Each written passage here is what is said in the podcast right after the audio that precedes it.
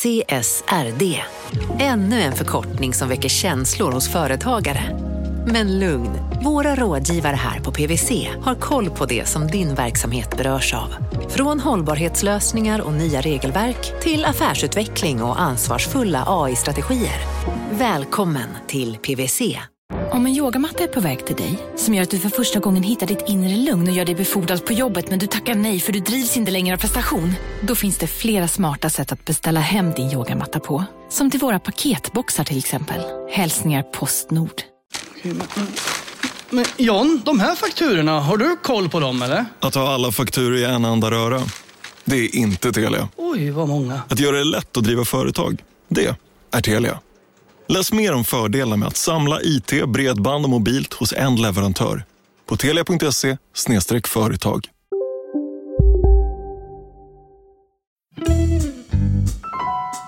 Från Monopol Media, det här är Kapitalet. Jag heter Joanna Korbutiak. Jag heter Gunnar Harjus. V vad händer nu? Ah, Eh, jo, men Gunnar, eh, jag tänker att eh, vi ska dricka lite vin. mm. Riesling. Klockan är alltså 9.30 vill jag säga. Sluta shoppa dig. Det här med att dricka ett glas vin, det är liksom inte en så stor grej. I fina familjer, då får till och med barn göra det. Okej, vem har lurat i dig det här? Mitt förhållande till vin är livslångt. Det är en, eh, det är en kulturfråga. När jag eh, var liten så var Sverige, tillhörde Sverige brännvinsbältet. Eh, det dracks öl och brännvin bland svenskarna men eftersom jag har eh, influens, starka influenser från annat håll så var vin sånt som drack på söndagarna från fem års ålder och framåt. Jo, men för att kicka igång det här avsnittet så vill jag alltså börja med att prata med en riktig vinentusiast. Och som vi ska få lära oss under den här närmsta halvtimmen så kostar fint vin rätt mycket. Vilket innebär att det var läge att vända sig till överklassen. Så jag åkte hem till Jan som är 76 år gammal och bor ett stenkast från Strandvägen på Östermalm i Stockholm. Det vill säga som femåring så, så fick man då eh, ska vi säga en fjärdedels eh, rödvinsskvätt i glaset och sen tre fjärdedelar vatten. Och instruerades av morfar eller någon eh, ansvarig för middagen eh, om vad detta var för vin och, och varför man drack nu detta bordeauxvin eh, som var det mycket strävare än det vin vi drack förra söndagen till just den här maten eftersom det var skivad ko eller något sånt. Så. Eh, kanske påpeka någonting som är uppenbart för exakt alla lyssnare just nu. Eh, det här är inte exakt vilken Jan på gatan som helst, eller hur Jana? Inte riktigt. Det är jag som är Jan Guillou. Berätta för mig, varför är du hemma hos Jan Guillou av alla människor? Jo, men för idag, som ni kanske har fattat, så ska vi prata om vin. Eh, och då vill jag besöka en person som har en ordentlig vinkällare. Och Jan Guillou var helt enkelt den första personen jag kom på. Jag, tänker att det säger två saker. Dels eh, att du, kanske även jag, inte kan asmycket om vin, men också liksom att du kan väldigt mycket om Jan Guillou. Det- är så att du kan vara något på spåren där. Men i alla fall, anledningen till att vi ska prata om vin, Med då bland annat Jan Guillou. ja, det är att vin under de senaste 20 åren har blivit en riktigt populär investering. Jag menar, tänk dig en investering som både ökar ditt kulturella och ekonomiska kapital. Fördelen är också då att man kan ju då också, ifall allting skiter sig kan man ju då dränka sina sorger i den här misslyckade investeringen. Exakt. Så i dagens avsnitt får vi alltså inte bara följa med hem till Jan Guillou. Vi får även en snabbkurs i varför en vinflaska som produceras idag, eh, till exempel det här Rieslinget som vi dricker nu, bör drickas upp direkt. Medan en annan flaska om några decennier kan vara värd hundratusentals kronor. En djupdykning i en pool fylld av vin? Frågetecken. Efter reklamen.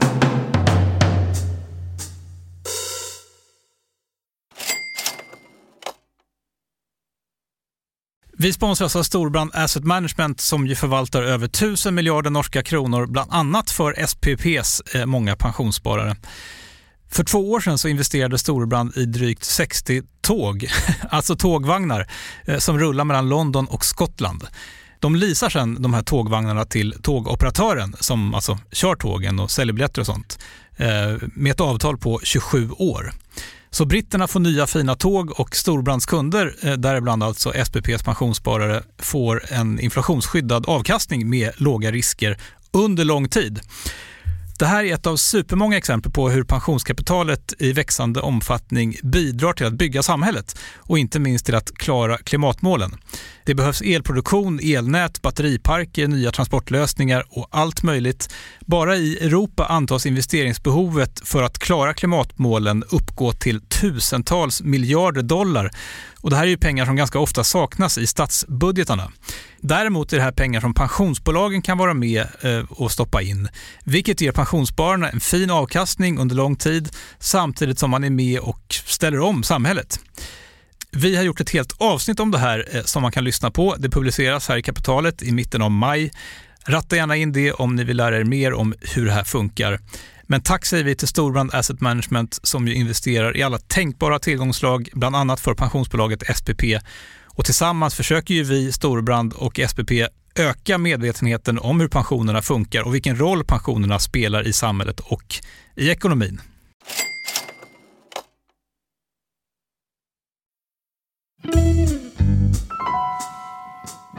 Ja, det, mm. härligt Gunnar, nu börjar det komma igång. Verkligen. Alltså, det här med att få, nu när tandkrämssmaken är borta, så skulle jag säga att det här är typ ganska gott.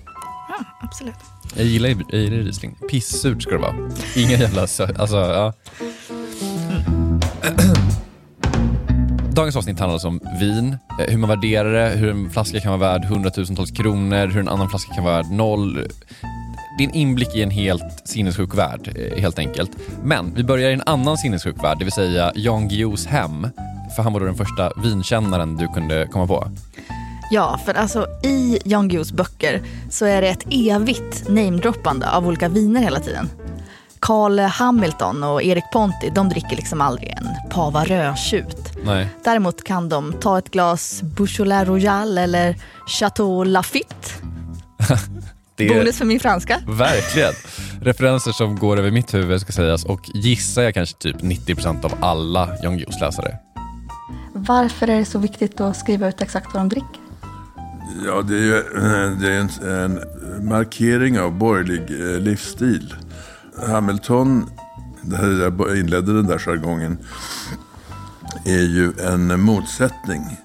Medan eh, han är å ena sidan svensk högadel, societet, socialgrupp 1, överklass med andra ord. Eh, å andra sidan är han ju vänsterextremist. Och då är frågan, hur förhåller sig en vänsterextremist till vin? Jag själv eh, har eh, haft anledning att pröva den frågeställningen. Och eh, det finns så att säga ingen motsättning mellan social rättvisa och gott vin. är väl Hamiltons, därmed också min inställning till livet. Och det där retar många och det är kul att skoja med saken. Det är alltså Jan Guillou som gör vad Jan Guillou gör bäst, provocerar genom vin. Exakt. Men för de kanske 10% av läsarna som förstår referenserna så kan det ju vara ett väldigt effektivt sätt att beskriva karaktärerna. Jan själv är ju nämligen en sån person som dömer en människa utifrån vad hen har i glaset. Det, det är oundvikligt. Ehm, det är ungefär som eh, det klassiska att titta eh, i folks bokhyllor. Ehm, säg mig vilka böcker du, du läser och jag vet väldigt mycket om ditt, eh, ditt andliga liv. Säger, säg mig vilka viner du dricker så vet jag rätt mycket om ditt sociala liv. Okej, här har vi liksom någonstans bevisat den kulturella aspekten av vin och varför vin kan vara viktigt för personer som Jan Guillou och liksom du kan impa på dina rika vänner med vin. Men en grej som jag undrar är liksom, varför är vissa viner finare än andra viner? Är det liksom bara så, så här, eh, högstatusvin är lika med dyrt vin? Jag hör dig Gunnar. Eh, du börjar tycka att det är dags att vi pratar lite ekonomi i den här Vinpodden. Sue me. Ja. Men vet du vad? Då kan jag glädja dig med att jag har träffat en man som har svaret på dina frågor. Oskar Skog, Skogs vinhandel. Eh, 40 år, eh, jobbat med vin i, ja, så länge jag kan minnas känns det som. Men eh, senaste 25 åren i alla fall har man väl eh, druckit vin. Jag, jobbat med vin och sen druckit vin. ja. Är det synonymt? Ja, nej, vi, vi kanske tar om. Varför ska vi ta om det där? Det lät väl toppen? Ja, för nu har vi ju fått ett första intryck av Oskar Skog som alltså jobbar med vin. Vi eh, förser Sveriges restauranger med exklusiva viner. Och jag, jag vet att du vill prata om ekonomi nu, eh, men det visar sig att folk som håller på med vin, de gör inte bara för pengarna. Vad menar du? Alla verkar vara extremt passionerade och det känner jag att vi måste hedra. Jag jobbar med vin, provar vin, säljer vin. Eh, det är det man brinner för, det är det man läser, det är det man eh, lever. Och det finns ingen dryck som är så komplex och så mångfacetterad och så perfekt som vin. Okej, eh, Oskar kommer alltså snart berätta för oss om vinbusiness, men hans hjärta klappar för den här drycken. Det känner jag att jag förstår nu. Bra, för nu, nu börjar det dra ihop sig för business.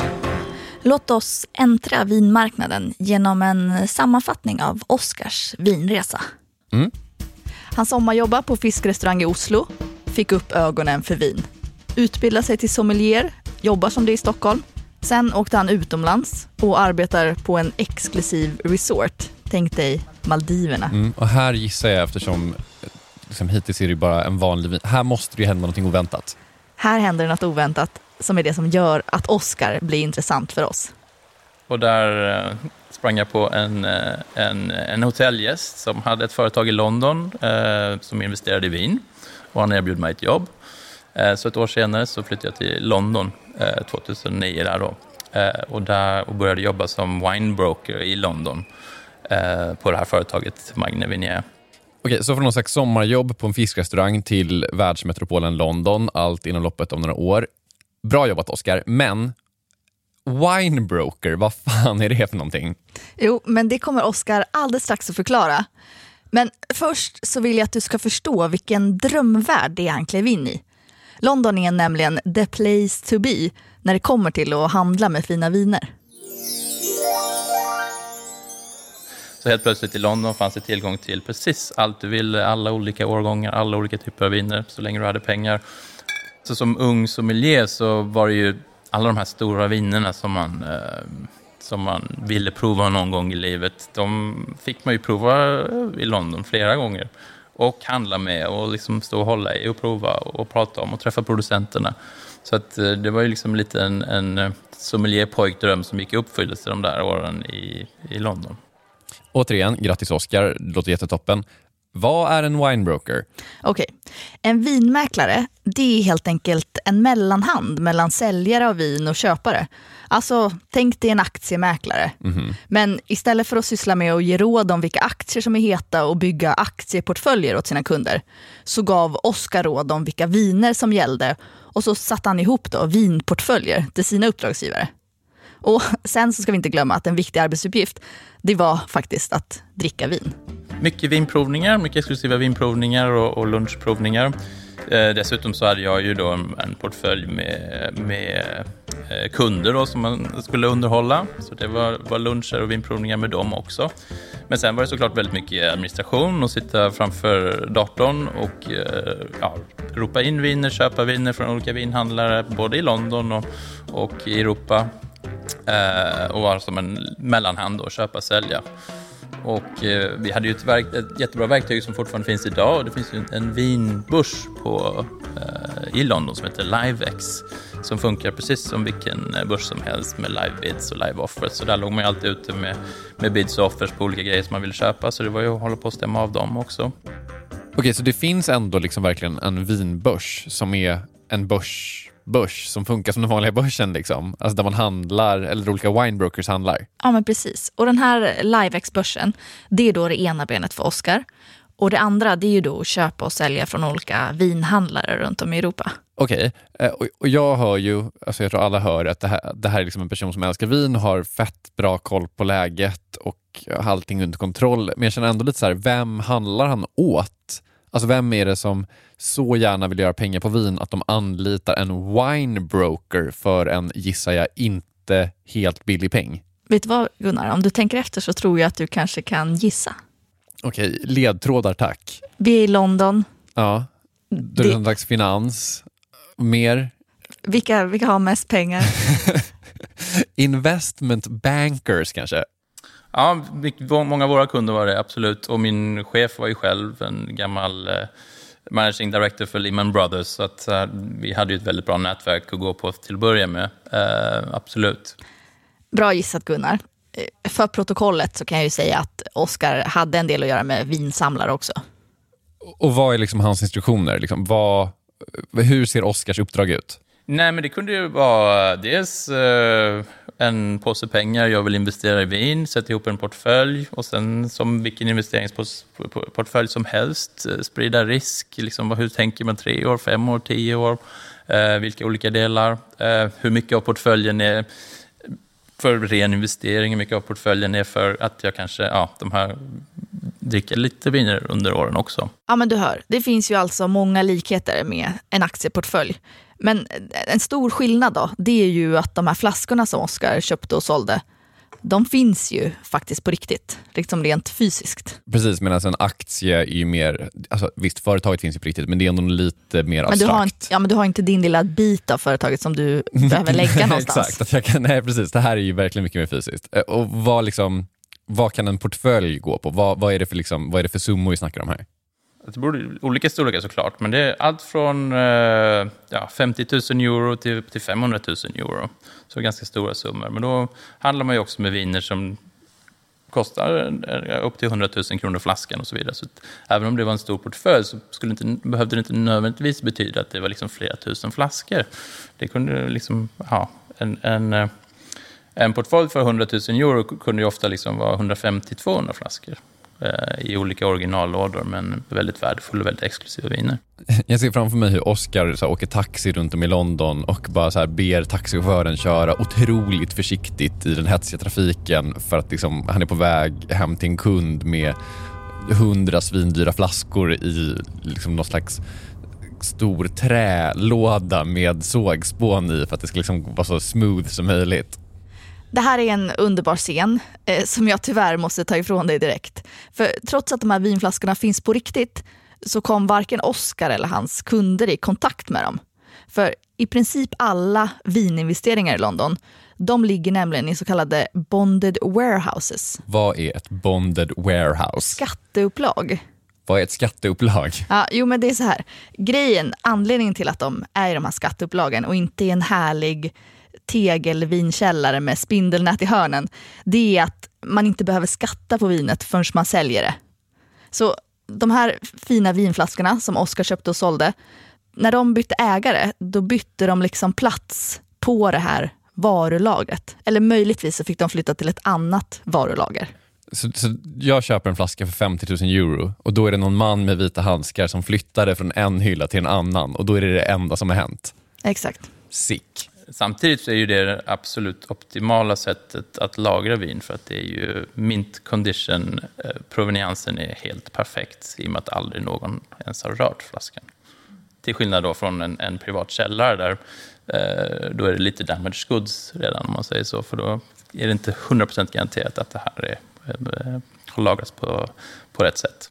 Okej, så följande saker vet vi nu. Det kan vara väldigt, väldigt dyrt med vin. Eh, man kan då få hjälp av en wine broker som Oscar med att bygga en, en vinportfölj. I alla fall om du har en halv miljon kronor. Den här portföljen ser du sen inte röken av för den bor på något slags så perfekt tempererat Shurgard Deluxe-komplex som är skattebefriat. Allt det här är sjukt, men jag känner att vi hoppat över en ganska grundläggande sak som är alltså, varför finns allt det här? Alltså, så här, varför stiger vissa flaskor så pass mycket i värde att det är värt att hålla på med allt det här? Alltså det handlar väl om en, en, en rad olika saker. Så eh, det, man kan ju börja då med, med volym, liksom hur många flaskor finns det av det här vinet? Eh, hur lagringsdugligt är det här vinet? Eh, och sen eh, såklart utbud och efterfrågan. Hur stor efterfrågan är på det här vinet. Så jag skulle säga att det är de tre grundsakerna som liksom avgör eh, priset. Um, och så måste det handla mycket om status. För, eller så. Ja, ja men visst. Ja, men visst. Ja. Oskar förklarar då att olika vinområden och i sin tur vingårdar, de har olika status och pris hög status handlar om att de är väldigt bra på att göra vin, mm. eh, alltså kvalitet. Eh, och också om att de gör små volymer av sitt vin, samt att efterfrågan är stor. Okay, så det är liksom någon slags eh, status ger hög efterfråga och hög efterfråga ger hög status, liksom cirkel. Som, som är det mesta då, antar jag. Ja, men men jag tänker så här, efterfrågan måste ju också handla om vilka viner som i några människors, i alla fall så här vinkännarnas ögon anses vara väldigt bra. Absolut. Historiskt så har Bordeaux i Frankrike varit the shit. Det är liksom där vinhandeln började. Mm, det känner man igen, det är så det enda vindistriktet som alla kan tror jag. Ja. Eh, Men idag, då är Bourgogne, också det i Frankrike, och Piemonte i Italien mycket hetare i investerares ögon. Enligt Oscar, det är också hans favoritregioner. Eh, Men det här handlar ju inte om att man helt plötsligt har blivit sämre på att göra vin i Bordeaux, utan det är att i Bordeaux så gör man generellt sett mycket större volymer än i Piemonte och Bourgogne. Och då har vi precis lärt oss att eh, priset det påverkas av utbudet. Men en grej som jag på, tänker påverka priset, det är ju det här med, eh, med årgångar. Alltså det tycker man har hört. så här, Åh, det är en eh, Bordeaux från 82, vilken grej. Eller så här, Oh la la. Exakt. Men typ så här, åh nej, det är en 73 jävla mardröm typ. Drick inte det här, häll ut det i vasken. Alltså vad är grejen med allt det här? Äh, det är ju kanske en av de enklaste sakerna när det kommer till vin. Det handlar helt enkelt om vad det var för väder det år som vindruvorna växte och skördades. Alltså var det gynnsamt väder eller inte? Och sen en annan grej så är det ju så att vin stiger generellt i pris ju längre det lagras. För till skillnad från så som vi beter oss idag, vi går till systemet, köper en flaska, dricker upp den direkt. Så gör man inte, ska man inte göra med fint vin. Fina viner blir godare med tiden. Samtidigt då så minskar utbudet eftersom sådana puckon som vi har druckit upp fler och fler flaskor. Men jag tänker att det måste finnas någon slags breaking point någon gång. Alltså du kan ju inte lagra ens ett fint vin för alltid, tänker jag. Alltså det blir väl, eller? Alltså hur vet man när det måste drickas? Genom att prova det flera gånger framför allt. Då, det är liksom det optimala. Eh, sen så kan man ju gå på vissa årgångar. Vissa år, de kom, en viss typ av vin från, från en årgång kommer ju kanske utvecklas lite i, i samma takt. Eh, men sen det är väldigt individuellt. Det beror verkligen vilken producent det är och vilken vingård det är. Det kan, en vingård i, i Piemonte eller Bourgogne, det kan ju bero var man, någonstans man är i Bourgogne. Så kan det vara ganska stor skillnad på någon gång också. Och sen producenten, så det där är ju verkligen en sån kunskap som man måste ja, läsa på. Ja men du hör ju, det här är ju en hel vetenskap i sig. Jag tänker en sista faktor som vi typ knappt har berört, eller vi har ju sagt så här, kvalitet och sånt där, men alltså smak, är det en förklaringsfaktor som vi bör kasta in liksom, i den här leken? Alltså, kan ett vin vara jättedyrt för att det helt enkelt är väldigt, väldigt gott? Alltså smak är ju såklart grunden för allt vindrickande. Oscar poängterar ju det att en vinflaska har ju sitt värde för att en person en dag ska korka upp den här och dricka den. Men alltså, jag tycker väl att det känns lite tveksamt om ett vin för 50 000 kronor verkligen är 100 gånger godare än ett för 500. Nej, alltså det, det där handlar väl lite om liksom vad man har i plånboken. Har man då råd att dricka de här vinerna och är beredd att betala dem, då tycker man väl det. Men eh, ja, alltså där, är- det där är väl väldigt individuellt var man drar gränsen och sen kanske den där gränsen flyttas fram och flyttas bak också. Vilken tur då för vinmarknaden att det faktiskt finns folk med väldigt tjocka plånböcker som alltså tycker att det är mycket godare att dricka 50 000 kronors viner än 500 kronors viner. Ja, för alltså tack vare dem så kan ju det här med att investera i vin bli riktigt lönsamt. Jag har plockat fram en del av de här gamla portföljerna jag byggde i London då från 2010-2012. Och det är portföljer som har gått upp både 250 och 300 procent i värde liksom på tio år. Så att, ja, om man sätter det i perspektiv till någon annan investering så, så ser man att det är ganska lönsamt. Absolut. Jag ska inte så här starta någon sån heist-filmskänsla här, men 300 procent Johanna. Känn, liksom, tänker du samma sak som jag tänker? Att det här låter som en toppeninvestering för Monopol Media som vi direkt bör kasta oss över. Ja, så Monopol Media blir kanske miljardär på att investera i vin efter det här.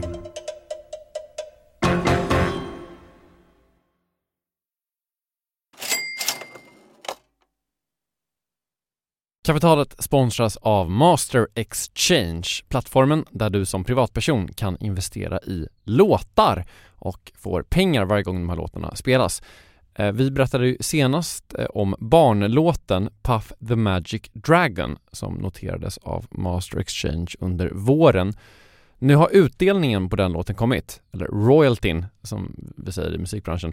Eh, den ligger på drygt 12% i årstakt och det här är ju en avkastning som är helt okorrelerad till eh, börsen. Till och med Goldman Sachs har börjat skriva om just musik som investering eh, just ur det här perspektivet. Nu finns en möjlighet att investera i en ny låt. Eh, låten heter Boss Bitch och den är av Doja Cat som, alltså jag ska inte säga att jag är superdeep här men det är ändå en, en person som jag vet om det är. En, en världskändis. Den här låten gav baserad på förra årets spelningar en avkastning på drygt 13% Master Exchange har just nu en väntelista på registreringar. Det, det, går lite för bra för dem kan man säga. Men skriver ni in kapitalet som promo code så kan ni runda kön och ansöka om andelar i låten Boss Bitch ändå. Om ni investerar helt vanliga pengar, det är inget krypto eller sånt där, så vill du investera i musik och få en avkastning som är helt okorrelerad med börsen och kanske inte minst för att det är kul att äga låtar eh, så kan man gå in på masterexchange.com och använda kapitalet som promocode så går man alltså förbi kön. Kom ihåg dock att alla investeringar är förenade med risk men vi säger stort, stort tack till Master Exchange. Kapitalet sponsras av Karla, Jakob. Ja, bilar igen. Ja, det är eh, härligt. På Karla kan man sälja sin elbil eh, på det gissningsvis smidigaste sättet i Sverige Eh, Karla har ju ett nästan ett komiskt högt användarbetyg på Trustpilot. Mm. 4,8 av 5, vilket jag typ aldrig hört talas om. Nej, det är väldigt, väldigt högt. Eh, man knappar in lite info om bilen på sidan, sen får man en gratis värdering och ett bud. Accepterar du budet kommer Karla och hämtar upp bilen gratis och sätter in pengarna innan de kör iväg. Inget mer än så. Rätt fantastiskt. Nej, det är faktiskt ja. helt otroligt. Och eh, det kan bli ännu mer eh, otroligt än så. Eh, för att vi har nämligen en rabattkod som ger dig 2000 kronor extra för bilen. Så att om du säljer din bil så får du två lax extra. Stämmer. Bara sådär. Eh, koden är Monopol och eh, den uppger du när du har värderat bilen och eh, pratat med Karlas inköpare. Koden är giltig till sista maj så att passa på om du går i säljartankar. Jag undrar om vi haft en kod som har gett två lax bara sådär någon gång. Nej. Det är helt otroligt. Man behöver en bil förvisso. Absolut, så det är inte, kanske inte bara sådär, men det är ändå 2000 kronor extra. Väldigt bra. Ja. Så sälj din elbil eller laddhybrid till Karla. Du får 2000 kronor extra med rabattkoden Monopol. Eh, hoppa in och kolla på karla.se. Karla Museet. Där kan man också köpa bilar ska jag tillägga. Verkligen. Vi säger stort tack till Karla. Vin, denna komplexa och perfekta dryck eh, som inte bara säger väldigt mycket om vem du som person är utan också kan göra dig väldigt rik om du investerar rätt. Det är det vi pratar om idag. Och det vi liksom landade i innan reklamen var väl att vi nog absolut till 100% måste hoppa på det här tåget som är vininvesteringar. För kan man i London så kan man väl för guds skull i Stockholm. Ja, eller kan man det? Jag tror att vi har glömt en liten detalj i det här alkoholsammanhanget. Ni kanske känner igen den här miljön? Inte? Alltså, ja, ja. Jo, det är Systembolaget det här. Det är en affär där man säljer vin och sprit och öl. Ja, Gunnar. Det finns ju ingen svensk vinbörs, inga vinmäklare. Och inga produktionsbolag som blir miljardärer på att investera i vin med andra ord. Nej, men du, eh, helt kört är det inte. Så, välkommen in. Tack.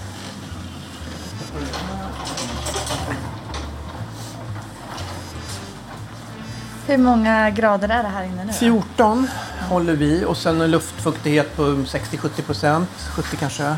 Nu är de här flaskorna inte här så himla länge utan de kommer ju in då eh, någon månad före auktionen och sen kanske några veckor under och efter auktionen så att två månader kanske de är här och sen så går de ju ut till köparna då.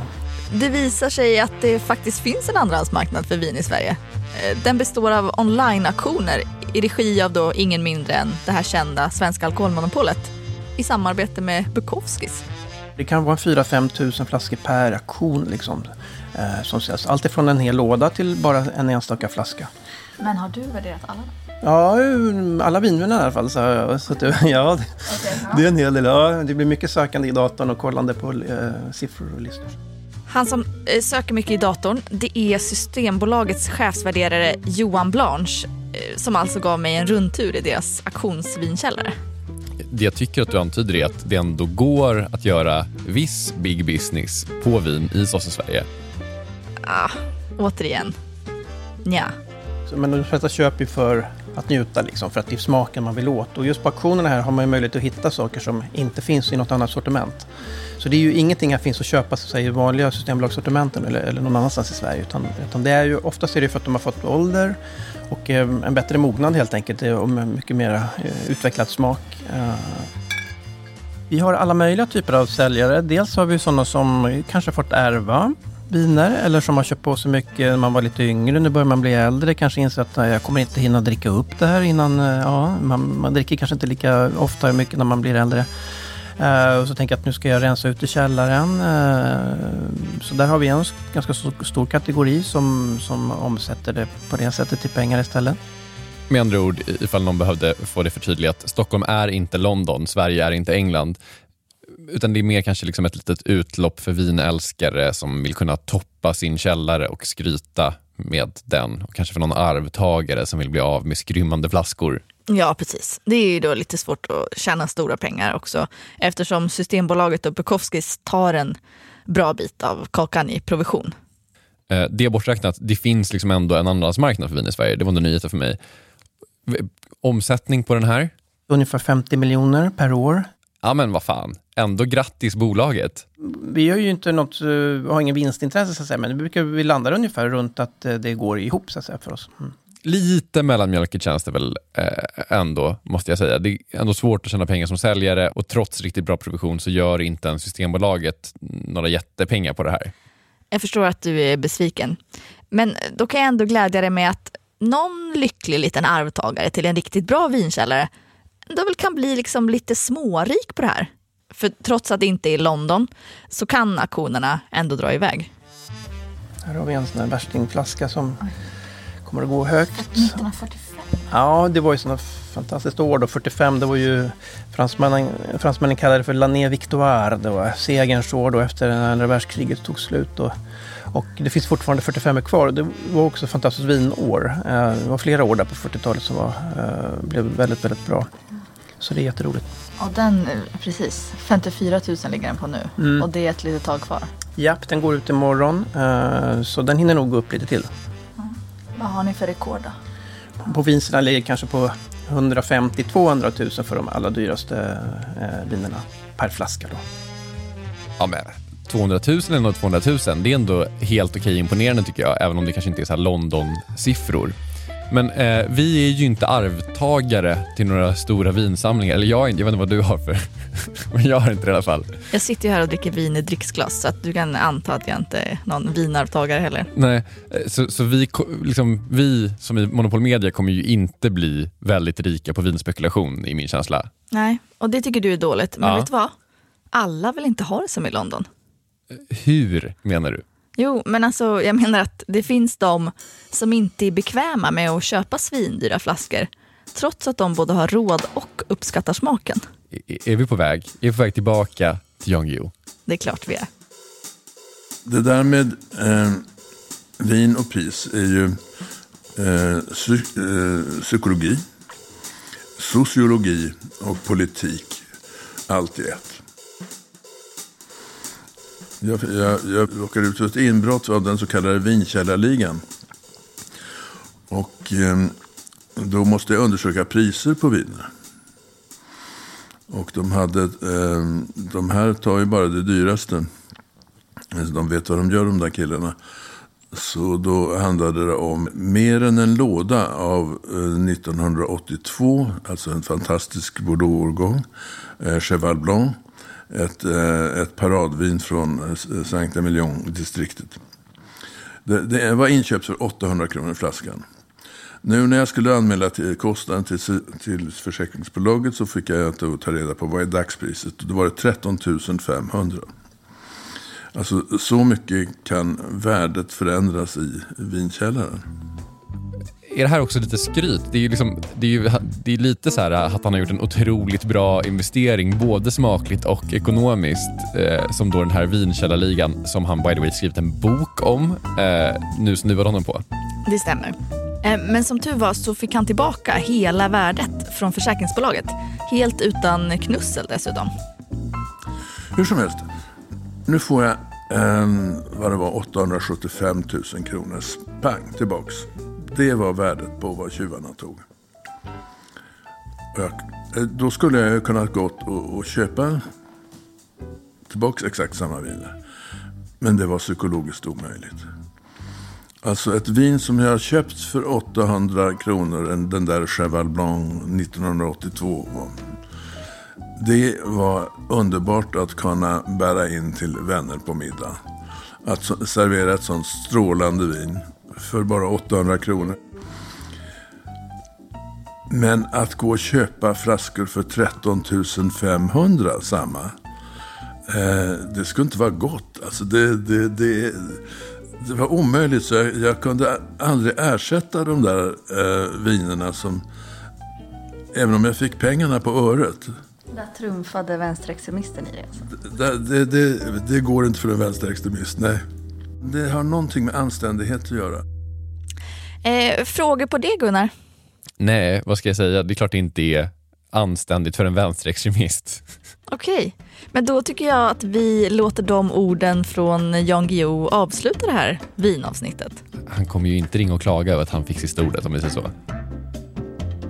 Kapitalet idag gjordes av mig, Joanna Korbutiak och dig, Gunnar Harjus. Ja, eh, mixade ljudet gjorde Kristoffer Krook. Eh, På det här företaget jobbar även två personer som heter Jakob Bursell och Åsa Secker. Eh, Och så ett litet PS då. Eh, Vi blir inte miljonärer, miljardärer. Vi blir inga stora vinspekulanter. Men vi gjorde ändå en liten vininvestering till slut. Eh, hur det gick till och tips på hur man bör tänka om man är nybörjare och vill, vill börja investera i vin. Det kan du höra i veckans specialavsnitt. som ligger i vår vanliga feed. Och med det säger vi tack för idag och så skålar vi Gunnar. Salut. Salut. Chin chin. Chin chin. Det är jag som är Jan Guillou.